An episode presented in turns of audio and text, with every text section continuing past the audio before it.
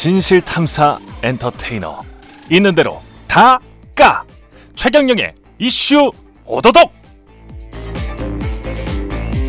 안녕하십니까 최경영의 이슈 오도독 시작하겠습니다. 저는 진실 탐사 엔터테이너 최경영입니다. 오늘은 김종철 정의당 대표 그리고 김민웅 경희대학교 미래 문명원 교수 두 분 모셨습니다. 안녕하십니까? 네, 안녕하세요. 예. 두분 모시고 정치적인 문제는 주로 이제 민주당 그 서울시장, 부산시장 공천하는 것 관련해서 이제 뭐 논란이 뜨거운데 그것 가지고 좀 이야기를 할 것 같고요. 먼저 이제 미국 대선도 좀 이야기를 해야 될 것 같아서 또 김민웅 교수님 전공이시잖아요. 네, 어? 프로 제목이 재밌어요. 오도독. 예. 우리가 씹는 겁니까? 씹히는 겁니까? 뭐 씹으시는 겁니다. 예. 씹으시는 건데 예.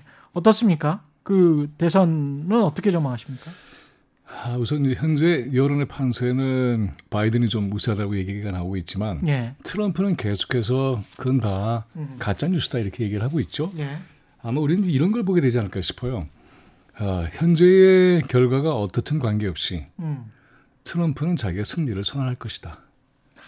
그리고 이것 중 어. 이제 두 가지 문제가 걸려 있는데 예. 아주 오래전에 알고가 아, 부시에게 전체 득표수는 이겼지만 결국에는 이게 헌법 논란을 가져왔단 말이죠. 아들 부시 미국 연방 체제에서의 선거제도라는 게 좀 복잡해서 음. 그 당시에는 각 주의 주권을 인정하는 토대에서 연방 정부의 어떤 통합력과 권위를 만들 것인가 하는 게 굉장히 중요한 관심사였어요. 그래서 주의 권위를 존중하다 보니까는 아, 미국 전체의 표보다는 주단위로서의 어, 선거인단 배율이 선거의 결과를 결정하는 거죠. 그렇죠. 또 모순이 생기죠. 그렇습니다. 보다 많은 표를 얻은 사람이 질 수도 있죠. 예. 이번에도 이제 그럴 가능성이 있어요. 음. 아, 또 그것을 뒤집을 수도 있고 이게 이제 헌법 논쟁에 하나 걸려 있는데 이번은 좀 다른 것이 뭐냐면 알고 때는 달리 이른바 트럼프 지지 세력에 갖고 있는 굉장히 강력한 사회적인 어떤 힘들이 있습니다. 예. 그러니까 이게 이제 아, 논쟁이 벌어질 때 트럼프 지지 세력들이 미국 사회에서 어떤 움직임을 보일 것인가 하는 게 굉장히 중요할 거예요. 이미 음. 격돌이 시작이 되고 있고 그래서 우리는 아, 선거의 결과도 중요하지만 음. 결과의 여부와 관련 없이 미국 사회가 어떤 진통을 겪을 것인가 하는 게 훨씬 중대한 문제가 되지 않을까 싶어요. 그 앞으로의 방향과 관련해서도 특히 이제 한반도 문제, 네. 남북 평화 문제 하고도 관련이 있을 것 같은데 김종철 대표께서는 어떻게 보십니까? 바이든이 되든 트럼프가 되든 한반도 문제에 관해서는 뭐 정의당은 굉장히 또 관심이 많잖아요. 예. 크게 보면은 그러니까, 그러니까 바이든이 얼마 전에 이제 언론에 기고를 했더라고요. 예. 근데 이제 핵심 메시지는 나는 트럼프처럼 한국을 갈취, 그러니까 한마디로 하면 갈취하지 않겠다. 그렇죠. 그러니까 예를 예. 들면 그 방위비 분담금을 갑자기 뭐 다섯 배로 올려서 음. 그 동맹국 간의 신의를 상실하지도 않게 할 것이고 또 뭐 주한미군 철수라든가 이런 거에 위협을 뭐 이렇게 하지도 않고 이런 내용들이었던 것 같은데요. 결과적으로 그러니까 어느 정도 보면은 그러니까 그런 측면은 좀 우리에게 좀 긍정적인 면이 있을 수 있다고 좀 보여지고요. 예. 어 근데 이제 뭐 반대 이게 좀 다른 측면에서 우리한테 또 중요한 게 이제 한반도 문제에 관련해서는 전통적으로 민주당이 어떤 공화당보다 이렇게 아주 믿을만 했느냐라고 하는 거는 조금 지켜봐야 될 문제인 것 같고요. 예. 다만 이제 이런 건 있는 것 같습니다. 그러니까 약간 트럼프가 계속 집권을 했을 때 어떤 그 저 그러니까 북미 관계 그러면서 결과적으로 한반도 문제에 어떤 것이 있을, 것, 있을 것인가 한번 예측을 해 보면은 이 사람이 어떤 쇼맨십이 강하니까 또 다시 뭐 이렇게 쇼를 한번 하는 방식으로 갈 텐데 어 그게 실질적인 어떤 북미 대화로 완전히 깊게 이어져 가지고 어 어떤 이렇게 북한에 대한 제재도 풀리면서 동시에 비핵화가 한꺼번에 진행되는 방식으로 갈 거냐. 근데 지금까지 보면은 하노이 노딜에서도 봤다시피 결과적으로는 핵에 대해서 뭔가 손을 털지 않으면은 핵에 대해서 완전 포기하지 않으면 지원 없다 이렇게 갈 가능성도 꽤 있는 것 같고 또 그러한 갈등 관계를 계속 이용하면서 우리에게 어, 어떤 그 방위비 분담금이나 또 여러 가지 압박을 가할 수 있다는 측면에서 보면 어찌 보면 예측 가능하다는 측면에서는 바이든 정부가 들어오는 게 좀 낫지 않나 이렇게 음. 좀 개인적으로 생각을 하고 있습니다. 우리한테는요. 예, 그렇습니다. 트럼프가 일정하게 돌파의 계기를 마련했지만은 아, 한반도의 정세를 제도적으로 안정화하는 데는 실패한 걸 우리는 봤잖아요. 예. 바이든의 경우에는 민주당의 전통적인 정책으로 봤을 때는 제도적 안정성에 대한 신뢰를 어느 정도는 할 수 있을지 모른다라는 희망은 갖게 하는데 예. 과정의 진전 속도는 굉장히 느릴 것이고 음. 또 하나 보다 중요한 것은 뭐냐면 트럼프가 만들어낸 굉장히 중요한 원칙의 변화가 있었죠. 핵 문제를 해결하면 관계 정상화가 될 것이다가 아니라 관계 정상화를 우선해서 그 틀 속에서 핵 문제를 풀자. 음. 이건 굉장히 중요한 변화예요, 사실은. 예. 민주당이 이것을 아, 받아내서 이런 방법으로 제도화할 것이냐 하는 게 사실은 관건입니다. 어. 그렇지 않으면은 우리는 굉장히 아, 질의멸렬한 그런 과정을 거치게 될 텐데 이 과정에서 저는 아, 미국의 정책에 의존하는 그러한 수준을 낮추고 남과 북이 함께 할 수 있는 방법으로 미국의 대외 정책을 변화시키는 노력이 훨씬 중요하다. 그래서 상대가 누구이든 관계없이 예. 그러한 노력을 계속 강화시키는 것이 더 필요한 것이 아닌가. 우리한테 대단히 절실한 문제잖아요. 근데 이제 상당수의 국내 언론은 미중 사이에서 이제 갈등이 격화되고 미국이 이 한반도 특히 이제 한국에 어떤 선택을 강요하는 그 상황 그거를 그렇게 계속 주장을 하면서 한국은 미국 편을 들어야 된다. 미국 쪽으로 이제 선택을 확실하게 해야 된다. 앞으로 바이든이 되면 더 그럴 것이다. 이렇게 말하고 있는데 이건 좀 위험한 거 아닙니까? 그렇죠. 사실은 예. 이제 미국이 그, 그 부분에 대해서 그러니까 중국과 미국 간의 관계에서 선택을 요구하는 것은 뭐 트럼프나 바이든이나 뭐 다 비슷할 그렇죠. 거라고 다들 예. 예측을 하더라고요. 근데 이제 그 얘기는 좀 이따 하더라도 북미 관계로 놓고 보면은 그 얘기가 좀 저는 유의미한 평가로 보이던데 한국 정부가 그나마 좀 그 보수 수구 정부가 아닌 약간의 이제 민주 어 그러니까 민주 정부가 들어와서 있을 때 하필이면 미국은 이제 보수 정부가 들어와서 예를 들면 이제 DJ 노무현 정부가 있었을 때 저쪽은 부시 정부였잖아요. 예. 그래서 우리가 뭐 9.19도 하고 6.15 이후에 뭔가를 진척시키고 9.19도 하고 막 이렇게 하면서 합의를 계속 이끌어냈는데 음. 그걸 조지 부시 정부가 계속 이제 파탄을 냈던 예. 그런 측면이 있고 그 다음에 미국에서 이제 오바마 정부가 들어와서 일단은 좀 진중하게 뭔가를 해보려고 했더니 예. 여기는 갑자기 이명박 박근혜 정부가 들어오면서 그냥 뭐다 남북 관계를 파탄내 버리고 그래서 이게 안 맞았었다 합의. 음. 근데 지금은 어쨌든 문재인 정부 의지가 있는 문재인 정부가 있고 그다음에 바이든 정부가 들어오면 그래도 막 이렇게 널뛰기 하듯이 하지 않고 최소한 좀 이렇게 예측 가능하게 좀 설득을 하면서 합리적인 것들은 받아들이는 이런 것이 가능하지 않겠는가 음. 그런 얘기도 있고 그래서 참 좋은 기회라고 생각을 하고요. 만약에 된다면은 예. 바이든이 된다면 그리고 미중 관계에 있어서의 이 갈등 문제는 뭐 당장은 어떻게 할 수가 없는데 네. 한 가지 이제 좀 미중 관계를 조금 넘어서 가지고 국제 관계를 보면은 미국이 그동안 뭐 이렇게 기후 위기 문제라든가 뭐 인권 문제라든가 이런 거에 있어서 완전히 뭐 제멋대로 하는 거 경향이 강했지 않습니까? 네. 근데 그런 민주당 정부가 최소한 미국의 민주당 정부가 그렇게 하지는 않을 거라고 생각을 하고 음. 어 물론 뭐 미중 관계에서 어려움이 있겠습니다만은 좀 더 나은 환경이 조성되지 않겠는가 저는 그렇게 예측을 해봅니다. 접점을 찾아갈 거다. 미국은 예. 이제 공화당이든 민주당이든 기본적으로 내부에서 보면은 그 민주적인 공화정 체제이지만 예. 대외 정책은 19세기 말에서 20세기 초반에 형성된 제국주의 체제 속에서 지금까지 온 거죠. 음. 그러니까는 뭐 정확하게 얘기하자면 제국주의 패권 체제라고 할 수가 있는 건데 예. 이 양상이 바뀌지 않는 한 우리는 뭐 고강도의 압박을 지속적으로 받을 수밖에 없는 처지에 있죠. 네. 하지만 지금 보면은 이제 미국과 중국의 세력 균형의 어떤 지점이 형성되어 있고 이런 세력 균형의 긴장된 국면을 받아안고 있는 것이 한반도이고 음. 그 다음에 다행스러운 것은 현재 북한의 경우에 있어서 보면은 김정은 위원장을 중심으로 해서 일정한 정치 안정성을 확보한 것을 우리는 볼 수 있어요. 예. 이런 것과 그 남쪽의 힘이 결합을 해서 그래서 아, 미국과 중국 관계에서 우리의 민족적 이해를 도모하는 그러한 대외적 지혜를 모아 나간다고 한다면 음. 길을 만들 수 있지 않을까 싶어요. 그리고 네. 사실은 어, 중국은 북에 압력을 가하는 체제가 아니라 협력하는 체제이고 예. 우리는 협력도 있지만 압박을 받는 측면도 있잖아요. 음. 그리고 경제적인 이해관계에서 보면은 중국의 비중이라고 하는 것은 미국과는 비교할 수 없을 만큼 대단히 결정적인 수준에까지 지금 왔기 때문에 예. 우리의 이해관계는 중간에 끼인 것이 아니라 미국과 중국의 긴장 관계가 만들어내는 어떤 어, 지렛대의 공간을 발견을 해서 남과 북이 힘을 합할 수밖에 없다. 이건 계속 아까도 얘기했지만 그렇지 않고는 우리는 어, 돌파할 길이 없을 겁니다. 예. 네. 알겠습니다. 여기까지로 저 국제 정치 이야기는 마무리하고요.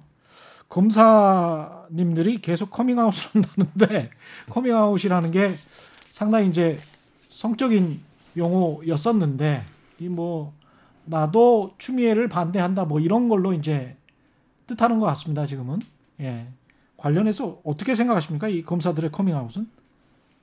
음. 근데 일단 용어가 이제 커밍아웃이 보통 보면은 이제 성소수자들이 자신의 그 어떤 그성 정체성을 네, 용- 예. 용기 있게 얘기하는 거. 예. 그리고 이제 거기서 출발했고 거기서 이제 좀 더 나가서 음. 자신의 이제 좀 그 드러내기 힘든 어떤 그 신념을 드러내는 것으로 이제 확산돼 그 확장되어서 이 부분에 대해서 이제 성소수자 단체나 인권 단체에서 이건 좀 자제돼야 된다라는 얘기가 있어서 예. 정의당에서도 그런 단어를 좀 썼던 적이 있는데 그래서 우리도 이런 거는 좀 자제를 하자 이렇게 좀 한, 한다는 말씀을 먼저 하나 드리고 심상정 대표도 많이 쓰셨던데. 예 그래서 그 얘기를 듣고 예. 우리도 좀 반성을 하자 예. 그래서 이제 예. 요- 좀 지적을 했습니다. 예. 그리고 우리도 좀 조심을 하기로 했고요. 정리를 할 부분이 있는데 예. 이제 말하자면 성소수자가 자신의 정체성을 공개 스스로 공개를 하고 음. 이것이 존중받고 그래서 말하자면은 어, 성소수자의 정체성이 해방의 지점까지 가는 것이 이 커밍아웃 운동의 굉장히 중요한 목표죠. 예. 그런 차원에서 커밍아웃을 쓰는 것은 우리가 존중을 해야 됩니다. 그런데. 예. 이걸로 제한하는 것 또한 좀 생각해 볼 필요가 있어요. 네네. 뭐냐면 아니 사회적인 네, 어떤 사회적인 의미로 변환한다 모르겠는데. 그렇죠. 음. 정치적 진화가 된 부분이 있고 원래로 돌아가자면 이게 coming out of the closet에서 장롱 속에 숨어 있다가 바깥 세계에 나와 자기가 누군지를 알리는 일이에요. 예.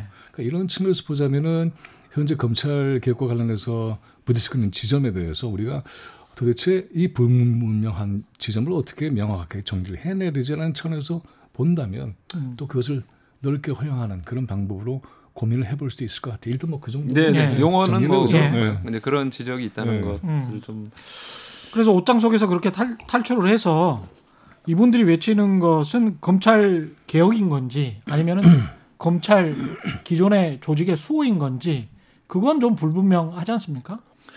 뭐 당연히 음. 검찰 개혁을 이제 동의한다고 뭐 윤석열 뭐 총장도 얘기하지만 검찰이 검찰 개혁 자체에 대해서 이렇게 100% 동의한다고 볼 수는 없지 않겠습니까? 이제 다만 저는 어떤 측면에 좀 주목을 하냐면은 그 저희가 작년에 그 민주당하고 그 공수처 설치하고 그다음에 선거법 개혁 두 가지로 뭐 6단적까지 방불하면서 그 패스트트랙을 해- 네. 했고 마지막에 그걸 함께 통과시킨 입장에서 보면은 공수처 설치로 나가는 이 과정이 상당히 잘 진척돼야 되고 검찰 개혁이 돼야 된다라고 생각을 합니다.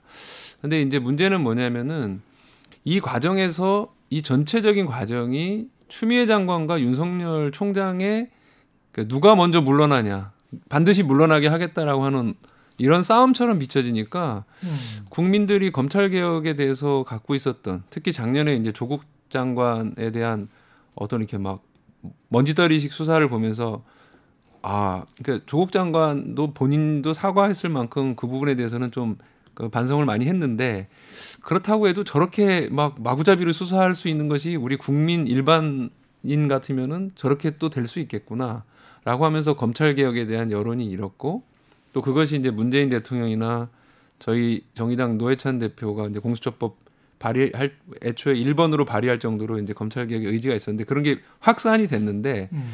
자칫 잘못하면 이것이 그냥 국민들이 볼 때는 검찰 개혁이라기보다는 추미애 윤석열의 그냥 뭔지 모르는 싸움 같다 이렇게 비춰져서는 안 된다고 좀 보거든요. 음. 그래서 그런 부분에 있어서는 추미애 장관도 좀 진중하게 그, 그 어떤 그걸 행사했으면 좋겠고 어 또 그러면서도 검찰 개혁은 단호하고 또 공수처 출범도 단호하게 가야 된다. 저는 좀 그런 말씀을 좀 드리고 싶어요.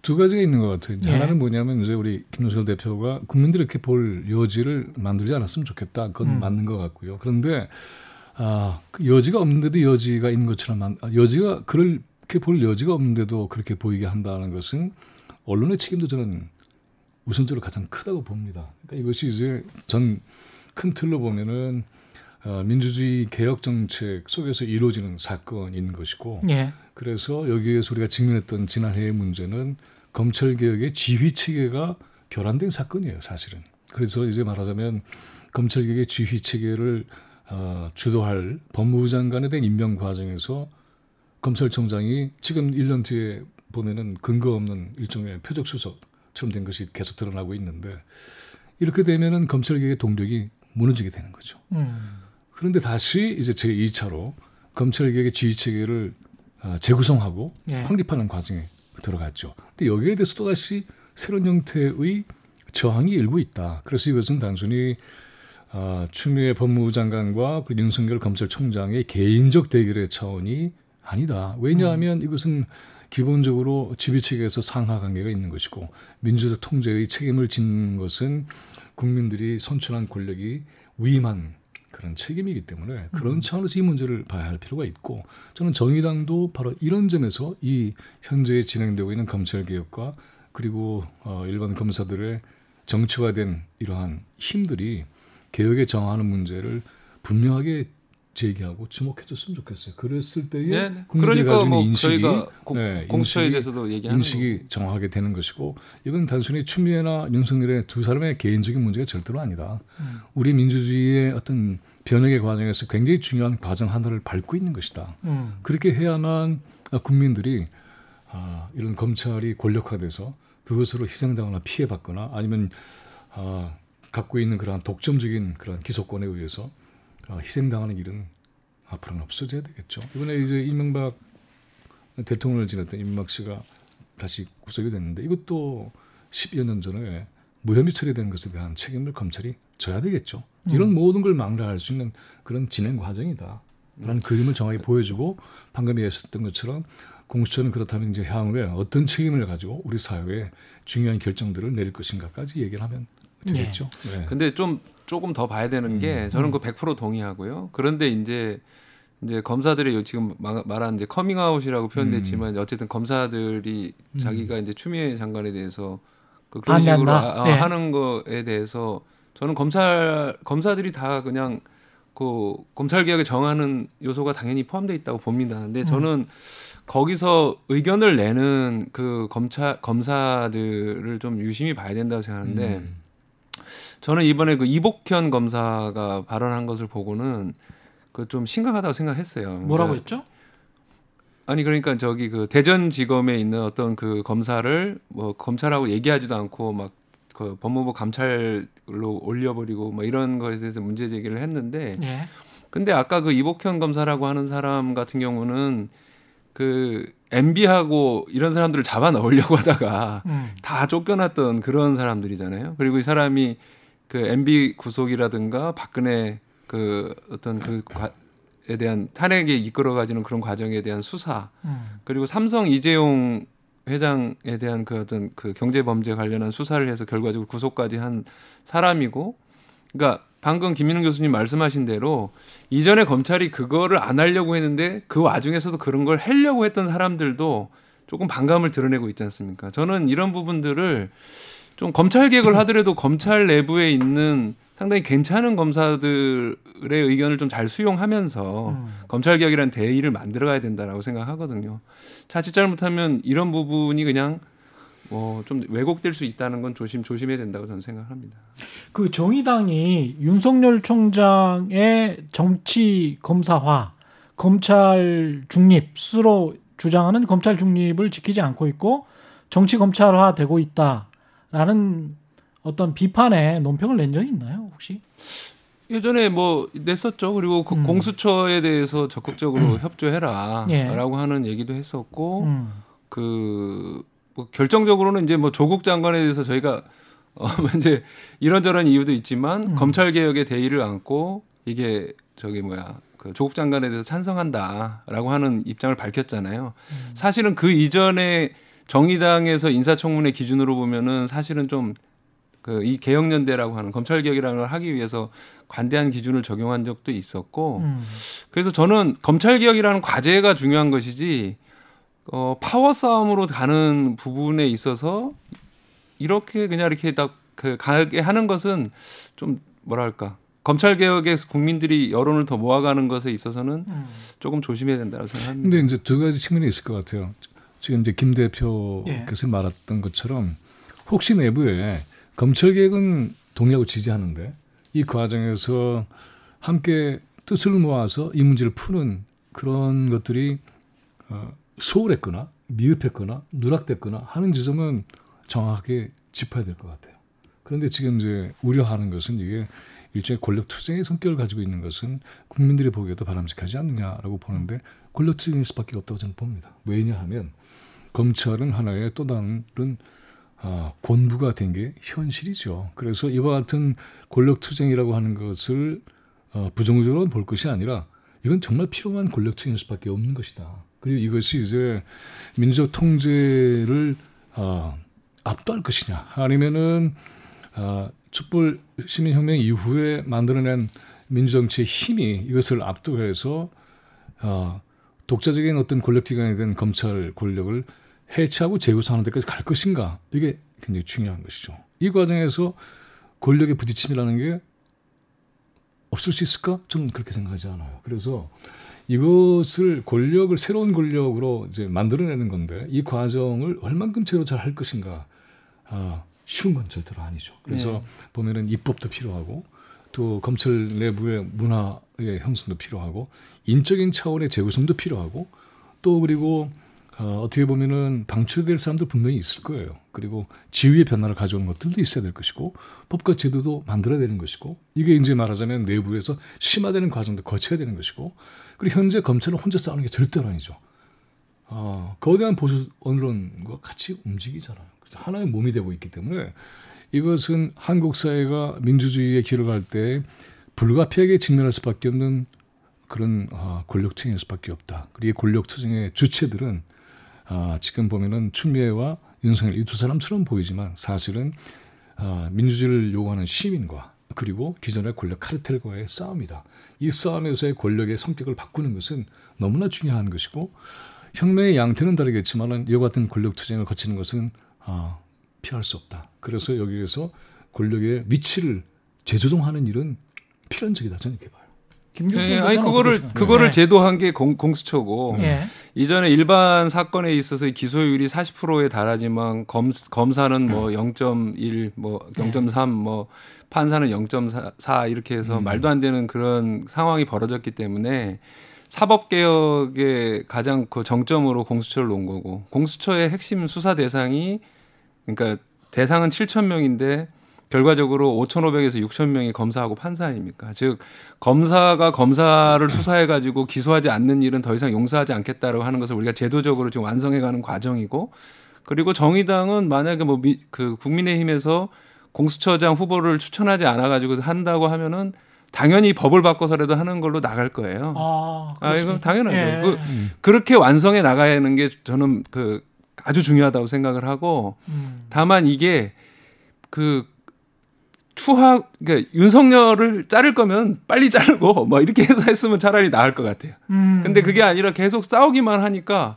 그 과정에서 막 윤석열은 계속 오르고 막 이런 네. 좀 이런 양상이 되잖아요. 예. 그래서 저는 그 그렇게 윤석열이라는 사람이 막 이렇게 막 대권 주자로 한꺼번에 오르는 게 과연 바람직한 일인가? 예. 그렇죠. 결과적으로는 네. 막그 정권 탄압의 희생양인 것처럼 되는 이런 상황에 대해서도 유의해서 가야 된다라고 생각하는 겁니다. 네. 그러니까 그런 차원에서는 이제 이것을 어떤 형태의 어, 전략으로 펼칠 것이라는 문제가 걸려 있고, 음. 근데 이제 아까 이제 권력 투쟁에 대한 얘기를 하셨기 때문에 제가 얘기를 드렸던 거죠. 그래서 이것이 어, 단위가 얕은 수준에서의 권력 투쟁의 차원이 아니라 사실은 거대한 힘의 관계를 풀어가는 방식이다. 이런 점을 제가 지금 말씀을 드리고 싶어서 그랬던 거예요. 아마 그건 동의하실 거예요. 예, 네. 공수처장 관련해서도 이제 공수처장이 누가 되느냐 가지고도 지금 권력 투쟁을 사실상 하고 있는 거잖아요. 그럼요. 근데 근데 엄청난 권력 투쟁. 예, 근데 김 대표께서 말씀하셨던 것처럼 이렇게 이현 변호사를 국민의힘에서 네. 이제 말도 안 되는 거예요, 예. 사실. 음. 그거는 지난번에 사실 이슈 오도독에서 한번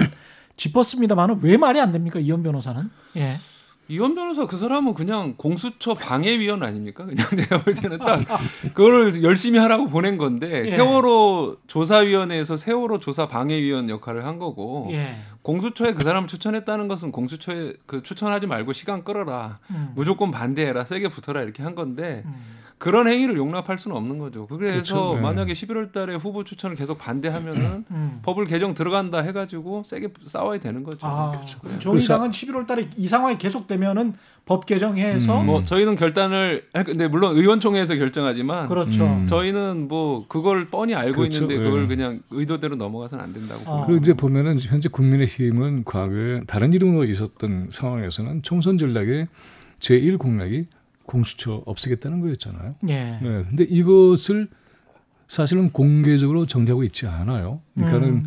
지난 26일까지 만약에 추천위원 후보를 내놓지 않을 경우에는 법 개정으로 들어가겠다고 하니까는 그 마지노선에 걸려서 이 두 사람을 내놓은 것이고 그래서 이것은 지연 또는 좌절 전략이라고 하는 게 너무나 뚜렷한 거죠. 예. 그래서 공수처에 대한 국민적 합의가 있는 만큼 사실 이 법에 따라서 움직여야 하는데 그렇다고 한다면 아 21대 국회에서는 국민의힘 이 당이 공수처 문제에 대해서 어떤 자세를 갖고 있는지를 정확하게 밝힐 필요가 먼저 있어요. 아. 그리고 예. 여당도 그 입장을 밝히라고 요구를 해야 되는 것이죠. 그래서 공수처의 아, 합헌성에 대한 존중을 기본적으로 하고 있느냐 이렇게 물어본다면 예. 그 토대 위에서 어, 이 야당이 제안한 음. 이두 사람의 행동 방식이 결정이 되겠죠. 다음 문제로 넘어가야 될 텐데요. 이 문제는 아마 김민우 교수님이랑 김종철 대표께서 서로 의견이 좀 반대일 것 같은데 민주당 서울시장하고 부산시장 음. 공천 내는 문제 이 민주당은 일단 하기로 한 것 같습니다. 네, 어떻게 보십니까? 저희 당에서 오늘까지는 엄청나게 비판을 했어요. 네. 그 왜냐하면은 그 그, 그 당원 당규를 만들었을 때는 박수를 받았지 않겠습니까? 당연히. 야, 역시 뭐 민주적인 정당이고 음. 정말 국민들의 여론을 정말 잘 받아왔는 정당이라고 생각했는데 이거를 한 번도 적용하지 않고 그냥 처음에 그냥 이렇게 그안 하게 그 당원 당규를 무시하겠다라고 되는 건데 그걸 또 방법을 당원 총투표 방식을 택했단 말이죠. 좀 지도부가 책임지고 돌파하기보다는 당원 총투표 방식을 한 건데 물론 뭐 민주당 당원들이 그렇게 한 거에 대해서 뭐 당원들이 선택했으니까 저희가 뭐라고 하겠습니까만은 여하튼 저는 책임 정치 측면에서는 좀 문제가 있다고 보고요. 저는 차라리 그 당원 당규를 어- 없애는 게 낫지 않나. 음. 차라리 왜냐하면 못 앞으로도 큰 선거가 있으면 못 지킬 것 같거든요. 예. 그때도 또 그렇게 할 수는 없잖아요. 그러면은 그렇게 하는 것 그렇게 하지 말고 차라리 조금 솔직하게 하는 게 좋다고 생각을 하고 그리고 어차피 그 피해자 측에 대해서 이제 이낙연 대표가 사과는 했지만 여성 단체라든가 또 이런 측면에서 계속 비판은 있을 것 같습니다. 그래서 예. 그거는 그거대로 이제 뭐 계속 그 뭐 민주당이 받아놔야 될 몫인데 어 여하튼 이제는 후보 선출 국면으로 들어간 것 같아요. 그러면 뭐 각 당이 저희는 정의당은 정의당대로 후보 선출을 하면서 그저 시민들의 심판을 받아야 된다. 저희는 예. 이렇게 생각을 하고 있습니다. 교수님 은 어떻게 생각하세요? 그 논의에 새로운 한계로 들어갔다는 건 참 의미가 있다고 보고요, 첫째. 그런데 원래 이것은 아, 후보를 내지 않겠다고 했을 때의 약속의 내용이 혹시 뭔지 기억하세요? 이런 문제가 아니었죠. 부정부패와 관련해서 중대한 사안이 벌어졌을 때. 근데 성비는 사실은 그런 것보다 오히려 잠깐. 더, 더 바로- 심각할 수 아니, 있는 거예요. 바로 그래서 그 얘기를 하는 예, 거예요. 예, 예. 그 뭐냐면은 그런 점에서 보면은 이제 민주당이 책임 정치의 구원에 대한 약속을 구현에 대한 약속을 저버렸다는 비판은 받아 마땅할 것 같아요. 그런데 지금 방금 얘기했던 것처럼 부산과 서울은 좀 성격이 틀려요, 사실은. 서울의 경우에 있어서는 이제 앞으로 많은 논쟁이 필요할 수도 있겠지만 기본적으로 있는 그 사실관계를 확정하고 알지 못하고 있습니다. 그래서 어, 오거돈 시장과 오거돈 시장의 경우에 시장은 그렇죠. 오거돈 시장의 경우에 있어서는 자신도 그것은 부인할 수 없는 상황에 처해 있기 때문에 음. 부산시장의 경우에 있어서는 저는 민주당의 정치 책임에 있어서 비판을 받아도 할 말이 별로 없을 것 같아요.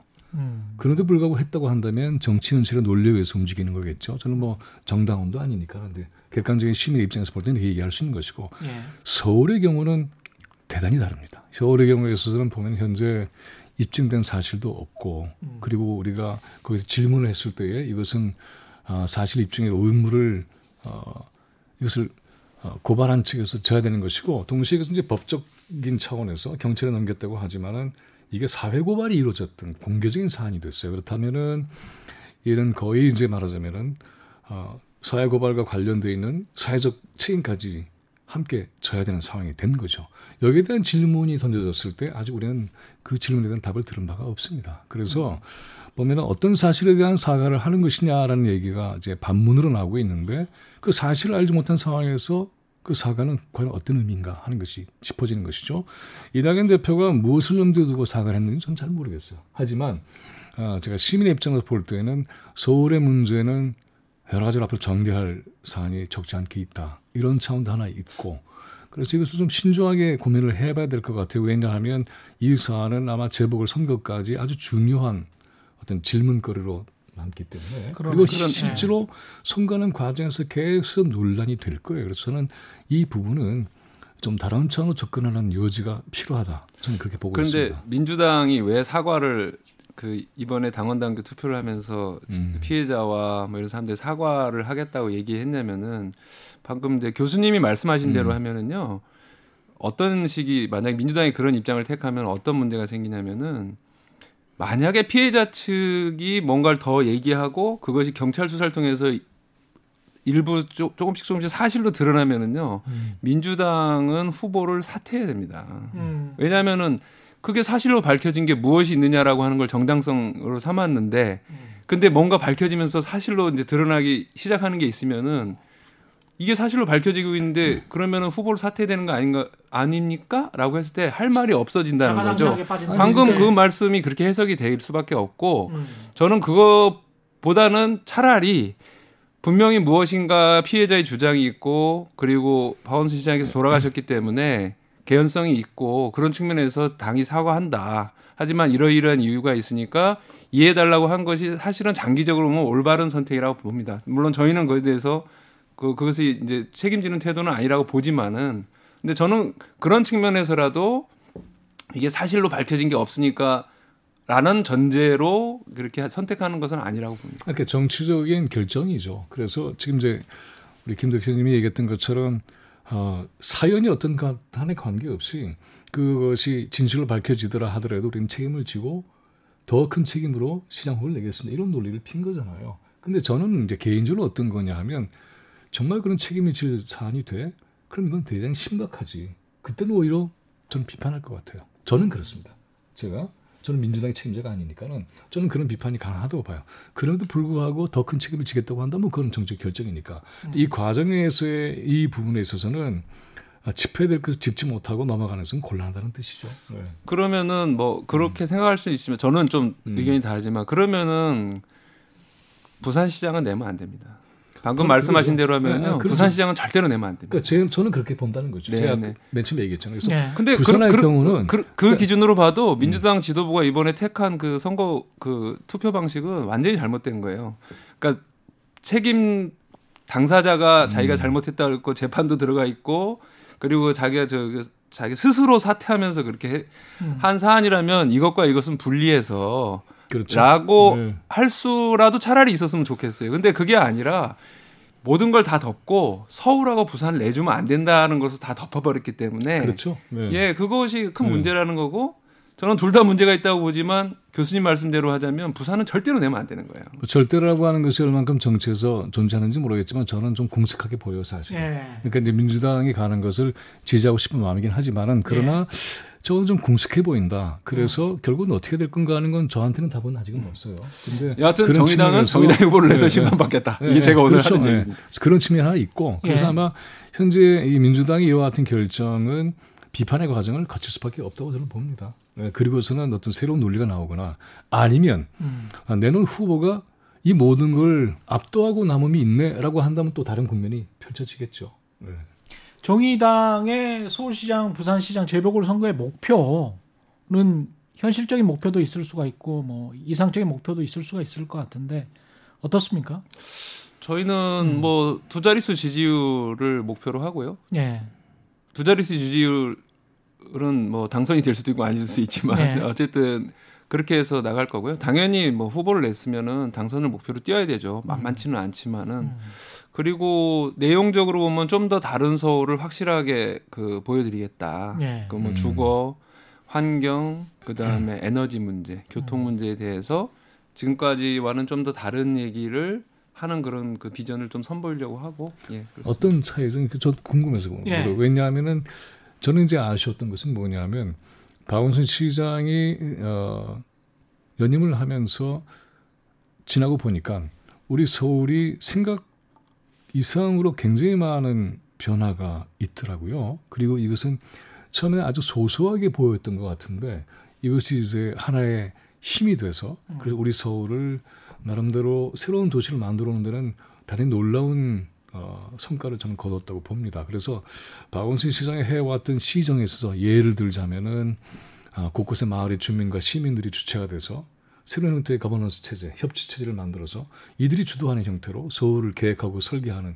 이런 노력들은 뭐 놀라운 일이죠. 이것은 이제 관료 체제의 관료주의를 무너뜨리고 관료와 시민이 하나가 돼서 움직여 나가는 굉장히 새로운 시정 문화를 만들어내는데 성공했다고 봐요.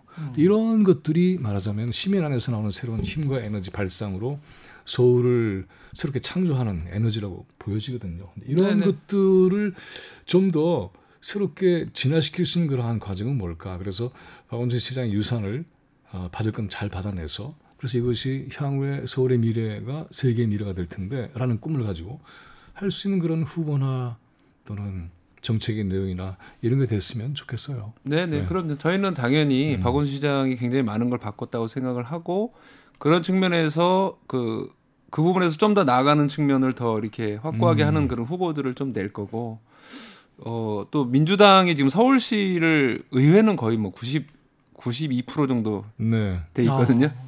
의원들이 110명 중에 아마 102명 정도가 민주당일 예. 겁니다. 그렇겠죠. 그런 네. 정도이기 때문에 그 과정에서 생기는 문제들도 좀 많이 있어요. 음. 제가 또 오늘 뭐 그 용산구청에 가 보니까 민주당 용산구청장과 미- 민주당 용산구청장이 그 뉴타운 한 동, 그 용산 뉴타운 지역에 막 몇 채를 사놨는데 음. 이걸 도대체 이게 어 이렇게 구청장이 이런 식으로 해도 되냐라고 용산구청장은 어느 당이죠? 그 민주당입니다. 민주당이에요. 음. 예. 근데 거기에 대해서 그 구체적으로 어디에다 투기를 어디에다 투자를 했다. 소위 저희는 투기라고 부르는데 예. 그런 거에 대한 자료가 의회에 다 있기 때문에 그 자료를 공개해 달라고 했더니 그 의장이 막 그 왜 그거를 공개하냐고 하면서 그, 뭐, 그 구정질을 하려고 하니까 여기서 구청장 얘기하지 말라라고 하는데 그 사람은 또 미래통 저기 국민의힘이에요. 예? 둘이서 그런 걸 하고 있는 거예요. 그래서 아. 서울의 민주당이 박원순 시장은 어떻게 했을지 모를지언정 그런 것이 곳곳에서 있습니다. 그래서 저희는 좀 더 강한 어떤 그런 모습을 보여드리려고 하고 예. 예, 그런 것이 저는 정당들이 그런 경쟁을 하는 것은 굉장히 그 시민들한테 좋은 거다 그렇죠. 이렇게 예. 보고 있는 거죠. 그리고 또 하나 이제 그 좀 짚었으면 하는 것은 뭐냐면 박원순 시장이 세상을 뜨면서 음. 박원순 표라고 할 수 있는 여러 가지 시정들이 이미 후퇴하기 시작한 것들이 꽤 돼요. 그래서 사회적 약자를 위한 재산이라든가 또는 교육청과 관련해서 어, 펼치는 작업이라든가 이런 것들이 좀 후퇴하고 있습니다. 뭐 그린벨트에 대한 것도 지금 뭐 논란이 많잖아요. 그래서 이런 것들을 방어하는 것도 역시 진보 정당인 정의당에서도 좀 아, 주목해서 목소리를 높여야 될 것이 아닌가 이런 생각이 드네요. 네. 근데 정의당 입장에서는 좀 화가 날 수도 있는 게 선거 때만 되면 또 이제 경합을 해서 두 고대 정당이 경합을 해서 한쪽이 어, 힘들 것 같다. 특히 이제 서울시장 같은 경우는 뺏기면 그 집권 여당으로서는 굉장히 큰 일이기 때문에 대선도 남겨 있고 그래서 어, 조금 도와주면 안되 나뭐 이런 이야기가 나올 수도 있을 것 같은데 또 항상 사퇴 압력을 받아왔죠. 예. 음. 그 노회찬 대표도 그렇게 사퇴 네. 압력을 받았었고요. 근데 네. 그거는 뭐 저희의 숙명 같은 거고 음. 음. 그런데 저희는 그 민주당 을 중간에 놓고 보면 보수 쪽에서는 국민의힘이 이제 그쪽으로 끌고 가려고 하는 거고 저희는 진보 쪽에서 끌고 가려고 하는 거니까 네. 그 저희의 역할이 굉장히 중요하다고 생각을 합니다. 왜냐하면은 민주당과 국민의힘만 있으면 아마 민주당이 계속 오른쪽으로 갈 거예요. 지금 실제로 국회에서 보면 오른쪽으로 많이 가거든요. 음. 예를 들면 중대재해기업처벌법 그렇게 주- 제정하다고 해도 아, 대표이사까지 책임을 지우는 건 좀 문제 아닌가 이러면서 계속 후퇴하고 있는 그 현재 민주당의 문제라든가 예. 그리고 이제 그 공시지가 현실화율은 올리자고 하면서 재산세는 좀 깎아줘야 되는 거 아니야? 뭐 이렇게 공시지가 9억 원까지 그러면 아파트가 13억 정도 되거든요. 근데 이런 거에 있어서 저희가 굉장히 강하게 비판을 합니다. 그런 정책들은 국민의힘도 다 하는 거다. 음. 근데 왜 자꾸 그 조세 정상화를 얘기하고 선진국 수준의 과세 그 선진화를 하자면서 계속 그렇게 표만 보면서 이렇게 흩, 그 흩어지느냐라고 하는 얘기를 하는 거고 그런 측면에서 저희가 그 강, 아주 이렇게 강하게 어떤 진보 정책을 내세우는 것이 시민들 그리고 국민들한테도 좋은 거다라고 좀 판단을 그렇죠. 하고 있죠. 굉장히 굉장히 중요하죠. 예. 그리고 전 진보 당의 정치적 위치나 역할 또 비중이라고 하는 건 그런 점에서 너무나 너무나 중요하다고 봅니다. 여기 이제 이런 고민들을 앞으로 또 하겠죠. 예. 사퇴 얘기를 했지만은 그 사퇴의 틀인지 아니면 연대의 틀인지에 대한 것도 달라지는 것이죠. 모양새는 혹시 사퇴일지 모르지만 연대일 수도 있고 아니면 끝까지 가는 것일 수도 있고 그래서 이것은 아마 선거 과정에서 어, 모두가 다 치열하게 고민할 수밖에 없는 것이고 그 이전에 저는 진보당이 지금 얘기하셨던 것처럼 아, 문재인 정부나 또는 21대 국회가 이제 여당이 아주 몸집이 커졌잖아요. 이런 것들이 말하자면은 기득권에 안전한 방식으로 가게 된다고 한다면 분명히 짚어내고 찌르고 문제 제기를 해서 음. 새로운 동작을 취할 수 있도록 하는 역할을 좀 빛나게 해줬으면 좋겠어요. 그런 면에서 사실은 그 정치 제도가 이제 좀 바뀌는 게 저는 되게 중요하다고 보는데 예를 들면 결선 투표라든가 물론 어. 내, 내각제 같으면은 이제 예. 연합 정치를 이제 일반적으로 할 수 있는데 음. 뭐 대통령제나 한 명을 뽑는 선거에서는 그렇게 하기 힘드니까 음. 결선 투표 제도가 일반화된다면은 대통령 선거에서 뭐 대통령 선거든 지방자치 선거든 네. 뭐 예. 결선 투표가 일반화된다면은 예. 모든 세력은 자기 내용을 갖고 심판을 받고 예. 근데 선거가 딱 끝났을 때 그러면 각 세력을 이제 떨어진 세력들이 그 다수 세력을 이제 누구를 지지할 것인가 얘기에 캐스팅 있어서 보트가 되겠죠. 그렇죠. 예. 그러면서 뭐 예를 들면 정의당 후보가 떨어진다. 예. 이러면은 민주당 후보 측에서는 정의당 후보가 표를 많이 받으면 예. 그 지지를 요청할 거 아닙니까? 그러면 그렇죠. 정책 연합도 가능하고. 그렇죠. 그런 예. 것들이 충분히 가능하기 때문에 저는 더불어민주당이 지금 180석 가까운 의석으로 해야 될 아주 중요한 게 저는 그런 결선 투표 같은 거를 어. 정치 제도를 만들면 굉장히 그 선, 선진화가 될 수 있다 이렇게 생각합니다. 그러니까 이런 거죠. 그러니까는 그 지금의 선거 제도는 그 선거에서 패배를 하면 그것이 대변하고 있는 정치적 목소리는 제도화될 가능성이 거의 봉쇄되는 거잖아요. 이걸 하지 않도록 하기 위해서 지난번에 이제 비례대표제에 대한 것도 고민하면서 창출을 해봤던 그렇습니다. 것이고 그와 같은 방식을 통해서 했을 때에 제가 이제 주목한 건 뭐냐면 평상시에도 거대한 당과 작은 당이 정책적으로 서로 조율하고 만나는 작업들을 치열하게 하는 과정이 전제돼야 될 것 같아요. 이번에 보면은 특히 차별금지법 굉장히 중요한 법이잖아요. 그리고 이제 보면은 어 이 어, 장혜원 의원이 대표 발의를 하고 그다음에 10명 꾸려서 그래서 이제 이번에는 통과 그러니까 발의 정도 아니고 통과를 목표로 하는 거잖아요. 이걸 봐도 이건 벌써 이제 말하자면 연합 정치에 매우 중요한 어떤 틀이 만들어지고 있다. 그 차별금지법은 대단히 중요하죠. 왜냐하면 우리 사회가 겪고 있는 굉장히 많은 것들 지금 동성애 문제만 갖고 얘기를 하지만 사실은 그것만 아니잖아요. 예. 굉장히 많은 계급의 문제, 신분의 문제, 출신의 문제, 교육의 문제, 우리 사회의 모든 문제를 총망라한 정점에 있는 법이에요, 사실은. 그럼 전 그렇게 20여 보거든요. 개 영역에 네. 있어서 차별을 놀라운 법입니다. 저는 더 강화해야 된다고 보는 입장이지만은 그래서 이것이 교육적으로도 굉장히 강화된 틀을 가지고 가야 된다고 생각을 하지만 일단 지금은 금지라는 수사적 방법의 차원에 머물러 있어요. 그리고 예. 네 가지 경우가 정해져 있지만 그래도 이런 방식으로 해서 이게 통과가 된다면 이런 것들이 힘이 향후에 보면은 어, 서울시장의 문제만이 아니라 어, 앞으로 다가오는 여러 가지 선거들을 통해서도 위력적인 힘을 발휘할 수 있는 진보 정치 어떤 영토의 확장 이런 걸 좀 기대해 보고 싶어요. 네네. 네. 그 축하를 먼저 드리고 시작을 했었어야 되는데 네. 당 대표가 되신 지 얼마 안, 안 되셨잖아요. 지금 그죠? 예. 20일 좀 넘었습니다. 근데 이제 고민이 좀 있으실 것 같아요. 정의당 같은 경우에 이제 지지율이 정체가 지금 돼 있는 상황이기 때문에 네. 앞으로 진보 정당으로서의 어떤 나가길 그리고 현실 정치에서 어떻게든 또 세를 넓혀야 되는 게 또 당 대표로서의 과제니까 어떻게 네. 생각하십니까? 예. 근본적으로는 저는 뭐 정책을 가지고 정책이 결과적으로는 국민들의 삶을 바꾸기 때문에 예. 그러니까 정책 이슈 중심으로 좀 가고 있고요. 음. 뭐 대표적으로 이제 우리 의원들이 매일매일 1인 시위를 하고 있는 중대재해기업 처벌, 그러니까 산재 네. 예. 방지라는 그다음에 그 아주 여성들이 이제 소리 소문 없이 고통받고 있는 아주 중요한 문제 낙태죄 폐지를 좀 강하게 얘기를 하고 있고요. 예.